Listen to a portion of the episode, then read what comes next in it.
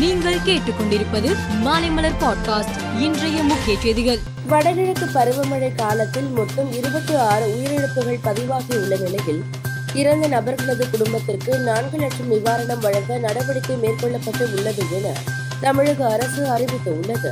Chennai police commissioner Shankar Jiwal செய்திக்குறிப்பு ஒன்று வெளியிட்டார்.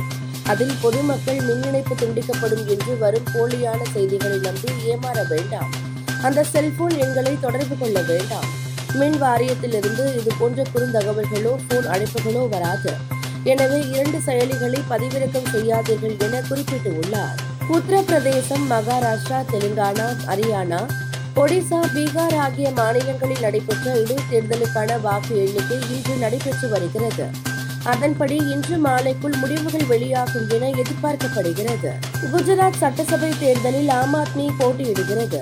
இது தொடர்பாக அரவிந்த் கெஜ்ரிவால் கூறுகையில் போட்டியிடும் எங்கள் கட்சி போட்டியிடாமல் விலகிக் கொண்டால் நாங்கள் சத்யேந்தர் ஜெயின் மணி சிசோடியா ஆகிய இருவரையும் விட்டு விடுகிறோம்.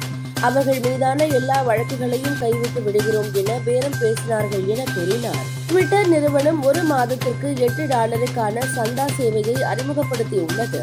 அதில் புதிய உரிமையாளர் எலான் மஸ் இயங்குதளத்தின் சரிபார்ப்பு முறையை மாற்றி அமைத்ததால் சரிபார்க்கப்பட்ட கணக்குகளுக்கு இப்போது ப்ளூ டிக் மார்க் கொடுக்கப்பட்டு உள்ளது கிழக்கு ஆப்பிரிக்கா நாடுகளில் கடந்த நாற்பது ஆண்டுகள் இல்லாத வறட்சி நிலவி வருகிறது.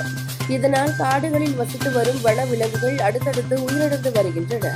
எனவே வனவிலங்குகள் இறப்பதை தடுக்க தகுந்த நடவடிக்கை எடுக்க வேண்டும் என சமூக ஆர்வலர்கள் கோரிக்கை விடுத்துள்ளனர். டி டுவெண்டி உலகக்கோப்பை கிரிக்கெட்டில் அடிலைட்டில் இன்று நடைபெற்ற லீக் ஆட்டத்தில் பதிமூன்று ரன்கள் வித்தியாசத்தில் தென்னாப்பிரிக்காவை நெதர்லாந்து தோற்கடித்தது.